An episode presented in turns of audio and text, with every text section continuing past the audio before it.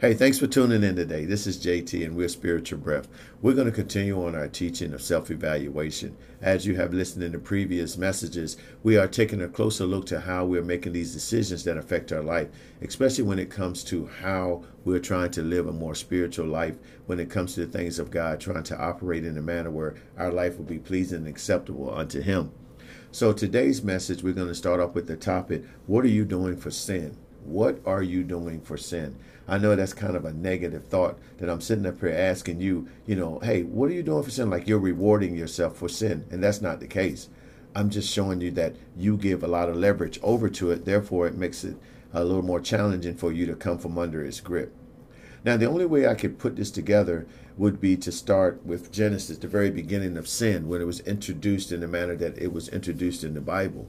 And you see, you all that have read Genesis chapter 1 and 2, you hear the development and the creation of life and, and how God made uh, Adam and put him in the garden. And then he talked about all the things that were in the garden. And then he mentioned two trees. One was called the tree of life, and the other was the tree of knowledge of good and evil. And the one that was of good and evil, uh, God made it clear to Adam that he's not supposed to eat from the garden. But then you'll see when he had um, when Eve shared the conversation with the adversary, she told him that she couldn't touch nor eat.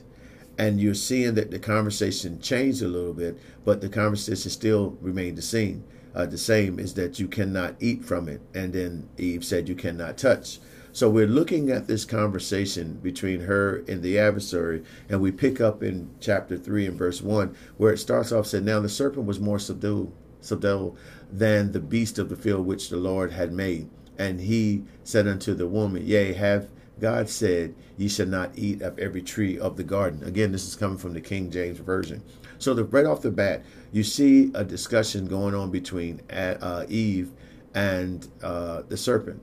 And you see right off the bat, or the red dragon, or Lucifer, whatever you want to use. But here's the question: Have have he said, Has God said, Ye shall not eat of every tree of the garden? Right off the bat, sin or the imps or the adversary will try to see and pick your knowledge, to see where they can get some ground to challenge you on. See what you do know. Because remember, you can only be tempted on common demand and and and First Corinthians ten and thirteen without escape. So he can't tempt you on something that you don't know. So he needs to do the first test to see how aware you are of the things that God has said or the things that God has shared. And being said in verse two, the woman says uh, unto the serpent, "We may eat of the fruit of the trees of the garden." Three, but the fruit of the tree which is in the midst of the garden, God said Ye shall not eat of it, neither shall you touch it, lest you die. And the serpents respond to that after he has heard what she said. He, he, he gave an, uh, uh, one statement to her that kind of changed the whole view. And he said, The serpent said unto the woman, verse 4, Ye shall not surely die. For the first time we see that there's an altering of the word, lest you die, surely die. Now, remember, at this time, Adam and Eve could see no no wrong because all they were seeing were the spiritual things of God. Because even though their eyes were open, but they were open to do the work of God. It wasn't until the act of disobedience that their eyes were now open and they're seeing what is good and what is bad and all the negativity that comes from that action. Now, that's not biblically supported here in this documentation, but it is mentioned and it is shared. So therefore, we understand that this is there and for the first time we're looking at it from another perspective. And and believe it or not we're going to draw in closer to it because as we start seeing we're going to see some eye opening moments starting to share. And for the first time you remember that god always gave us free choice and free will. But then you're going to see in this thing that eve began to desire. The bible says she desired. And, and let me share with that. So as we go through this once you begin to entertain conversation that is ungodly, other things come about. Now look at this. And in verse verse verse 5, the devil begins to plot for destruction. He says, For God doeth know that the day you eat thereof, then your eyes shall be opened, and ye shall be as gods, knowing good and evil. Look at what happens. The devil mentioned a promotion. The devil mentioned being equal. Something that he could not give, but he put in a thought, and just maybe, just maybe at that time, a, interest was sparked in her in her eyes, an interest spark maybe in both eyes, because we all know that as we continue to read it, that Adam was right there alongside hearing the same conversation that Eve was having with the adversary. I want y'all to get this because in verse 6, you start seeing a little change. In verse 6 of, of chapter 3, it says, And when the woman saw the tree was good for food, and it was pleasant to her eyes, and the tree to be desired to make one wise, she took of the fruit thereof, and did eat, and gave also to her husband with her, and he did eat. Let's look at what happened, you all. For the first time, you seeing that the tree that we are making mention of was always the same thing. It never changed because if you go back in chapter 2, you'll see that God told Adam that the tree was pleasant to, to the eyes and, and, and, and, and full of food was good to eat. It's already addressed there. But he told him, don't you touch it. Don't leave it alone. But yet, in, in verse 9 of Genesis 2, it says that. It says, let me read that to you. It says, And out of the ground made the Lord groweth every tree that is pleasant to sight and good for food. The tree of life also in the midst of the garden and the tree of knowledge. So we see that they produced what they needed to produce and it was good. So there was nothing new that Eve seen, but what was mentioned to her, we see that it sparked an interest because she said that it was desire. Verse 6, it says, and the tree to be desired to make one wise. See, look what's what happening here but the introduction that he gave her sparked a desire in her for more. I'm not saying that's the good, I'm not saying it's the bad, but everything they were getting up to the time was given unto God, from God to them. But now the adversary challenged that very view and say, hey, listen, you have the opportunity to be greater. And this is what happens with sin. Sin gives you a false reality and have you to begin to require or quest after something that might be out of your reach and which would cause you to do things that is not godly in order to get it. For example, if you know that you need to purchase uh, an item or you need to uh, have a certain amount of money to get this item, and the only way you can get this item is to do something or set up or lie or, or trick somebody into giving you this money so that you can get it. That's sin. That's lying and all that stuff. And sin will cause you to do that because it'll make you feel like you need to have this in your life in order to be who you believe you need to be. Like you start living a false reality. So you always, as the people say, trying to keep up with the Joneses because you believe that that ideal person who is well off, making and establishing itself, you can do the same thing if you begin to try to find a way to compete with them or try to put yourself on the same playing field. And nine times out of ten, you don't get there because you're always trying to do more to try to keep up with somebody who's a better off than you. And that's what sin does.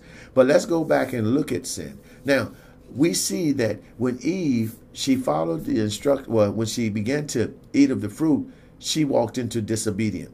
But when she, instead of her doing it herself, she made sure that her husband would know the wisdom that she now got, the knowledge that she now got, but also the disobedient as well. Now remember, you can't blame Eve for all this because Adam was right there and he heard the same conversation and he did not stop it when she gave it to him. He did not resist it. He ate it too. So both of them were guilty for two different sins. Yes, she committed the sin by doing it when she shared with him he could have stopped it, but he decided to eat, and both of them were instructed not to eat, either from God or from husband. Either or, they were told not to eat, and both of them violated. So God dealt with them differently, but the sin came about.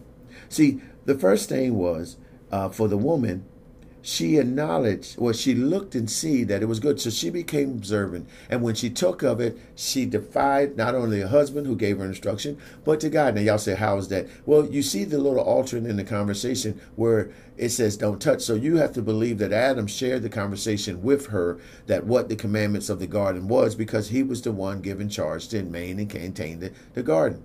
So we can go that over uh, a little later for you all that maybe uh, have a little negative or want to see it from different view. That is not here nor there. But look what happens when we see when God comes and address the situation with Adam and Eve. Now, in in verse 10, we'll see, or verse 9, you'll see then the Lord called unto Adam and said, Where art thou? See, whenever you are in sin, or wherever you do an act of sin, believe you me, the Holy Ghost remind you that you have stepped out of the will of God. It remind you that you're doing something that is not pleasing unto his sight. And he said unto him, verse 10, um, this is Adam speaking, I heard thy voice in the garden, and I was afraid, but I was naked, and I hid myself. Let's look at this. This there's there's three things or four things that are happening. He heard the voice in the garden. He was afraid.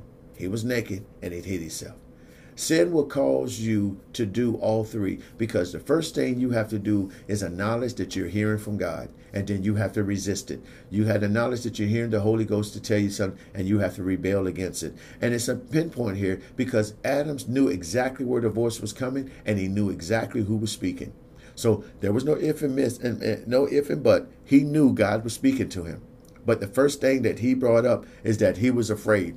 What was he afraid of? Now we can look at spiritually and say, for the first time, when his eyes began were open, he realized that there was a difference between good and evil, meaning they were in a blessed place to now a place of judgment, a, a, place where God was showering them with protection to a place now that they're not protected. For the first time, they they are ashamed that sin has separated them from God, or maybe they're feeling an empty void, an absent because before they didn't feel this feeling. So now they're starting to have feelings of what it means to be separated from protect a protected area or uh, uh, uh, being disconnected. I put down in my notes that they um, they they understand they, they understand what afraid and fear feels like. They had to accept the act of fears. Doubt was in, in introduced, disconnection, and yes, rebellion. Then we look at it. Uh, the next part said, "Because I was naked." Um, naked means now that you you're, you're uncovered. You're without covering. You're disconnected. You're separated. You know, you you you you're no longer under that hedge of protection. You're just out there. And then what does the last thing sin does? Sin have you to try to hide what you have done. It has you to try to find and make attempts to to to uh, cover up, to to mislead you, to um, uh, uh, uh, to ignore or rebel against or, or resist. It has uh, the, the, the, the, the power that we give it to make us feel ashamed. Separation completely from the things of God. And that's his whole goal. That's the whole goal. But I want to show you something. When God spoke to Adam after his conversation, he asked him something very keen. He didn't care about him being afraid. He didn't care about him even hiding himself. He asked him a question Who told you that thou were naked? Because when you look at the Bible, in the early part, they knew they were naked. The Bible made it clear that before they ate the fruit, they knew they were naked. But now you hear Adam address it naked from another point of view. For the first time, he was looking at naked at being stripped because God asked him, Did you eat from the tree whereof I commanded thee not that I should not eat? And then the next phase that sin brought in is what we call is the blame game. From that point on, he began to blame. He said, It was the woman that you gave me. He did never address that he failed. He did not say that he ate of the fruit until later after the fruit. He says, It was a woman that that, that I gave of me. She gave me the tree, gave, uh, gave me of the tree, and I did eat of it he blamed her for his action, but he was right there with him. He did not say, "Hey, I stopped her," or this, this. He did not rebuke uh, uh, Eve when she attempted to give it to him. He ate of it, but then he said it was a woman, and then the woman did the same thing. She said it was the serpent. He beguiled me, and I did eat. But God told both of them not to do it. And then, but you didn't see God addressing the adversary. He didn't go to him and say, "Hey, what you do?" Because that was his job. If you look at Revelation, I think at thirteen, you will see that his his his whole good uh, whole goal was to come against the woman. You'll look at it. It's, that's another story for another day. But you're seeing that right now, sin has taken different different levels and different shades because it went from the fact that It introduced fear. It introduced a disconnection. It makes you feel ashamed. It makes you hide and try to cover up your sin. And then when out, it tells you not to take accountability for your action. You blame others for your, your pitfalls or your falls or whatever. Instead of you acknowledging, hey, you know what? I've sinned and come short of your glory. Lord, it's me standing in need of a prayer. God, help me with my unbelief. God, help me with my actions. These are some things that I can't control. We don't do that. What is happening is we continue with the blame game and we continue to run and hide as if God can't see us. And we keep doing it until eventually we surrender. Maybe we do, maybe we don't. But I'm here to tell you all that we can take power back from the adversary. We can take back our authority if we are willing to accept that we do fall short. None of us are perfect. We're born in sin and work on iniquities. But we know that sin is always abound, but it doesn't mean that we have to give into it we need to be able to go to God and say, hey, you know, God, there are certain things that I just can't, I can't stop sinning. I'm praying, I'm seeking, but it's just not happening. So I need to turn this over to you. And you teach me how to do it. You teach me how to overcome this. Teach me how to be a better saint. Teach me how to follow your path. Teach me how to govern myself under your word. Help me in my shortcomings. Help me to become a better uh, Christian. Help me to be that one that you're seeking in this last day. Show me how to live a life that you can see me as, uh, uh as a as a living example of what you want your child of God to look like. And I believe if you ask God to humble you down and teach you and, and, and show you and, and convict you and chastise you when you are in a wrongful place with love now, you'll continue to grow in him and you'll learn from his teaching and you'll learn from the way that he, he interacts with you to help you to stand so that when the devil comes up with these traps, you'll be able to resist him and he'll flee. The Bible tells you. Is it that easy to do? I believe so. But is it going to happen overnight? No. You're going to still make mistakes. But as long as you keep striving and keep asking God to help and, and, and he's faithful to do something, the Bible says when he forgives you, he don't hold it against you anymore. So we have to get to the place where He forgives us, but we also need to learn how to forgive ourselves. And that's a whole nother teaching that we'll dive into at a later date. But for today, I'm asking you, what are you doing for sin? In other words, what power are you giving over? What practices are you continuing? And why are you still continuing to act in fear? Why are you still trying to hide yourself under your shame?